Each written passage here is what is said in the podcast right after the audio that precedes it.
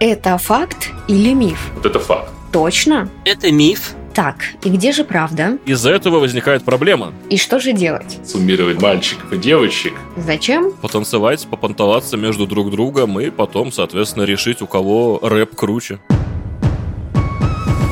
Привет, меня зовут Дарья Костючкова, и это подкаст лайфхакера «Пульверизатор науки». Здесь мы вместе с учеными разрушаем мифы, связанные с наукой, и подтверждаем факты, в которые сложно поверить. В этом подкасте вы узнаете, например, о том, что... Очевидно, что когда два больших динозавра, хищных, они драться между собой не будут, потому что иначе в таком случае они просто, ну скажем так, оба погибнут. Для египтологов это абсолютно установленный факт, что пирамиды строили сами древние египтяне. Речь не идет ни о каких палеоконтактах, ни о каких пришельцах, естественно. А большая станция, такая как МКС, это самый крупный объект, построенный людьми в космосе. Если вдруг она упадет на Землю, это какой-то город, туда могут долететь какие-то обломки. Продать просто мумию – это одно, а продать мумию в саркофаге это другое. Это уже как бы комплект, набор.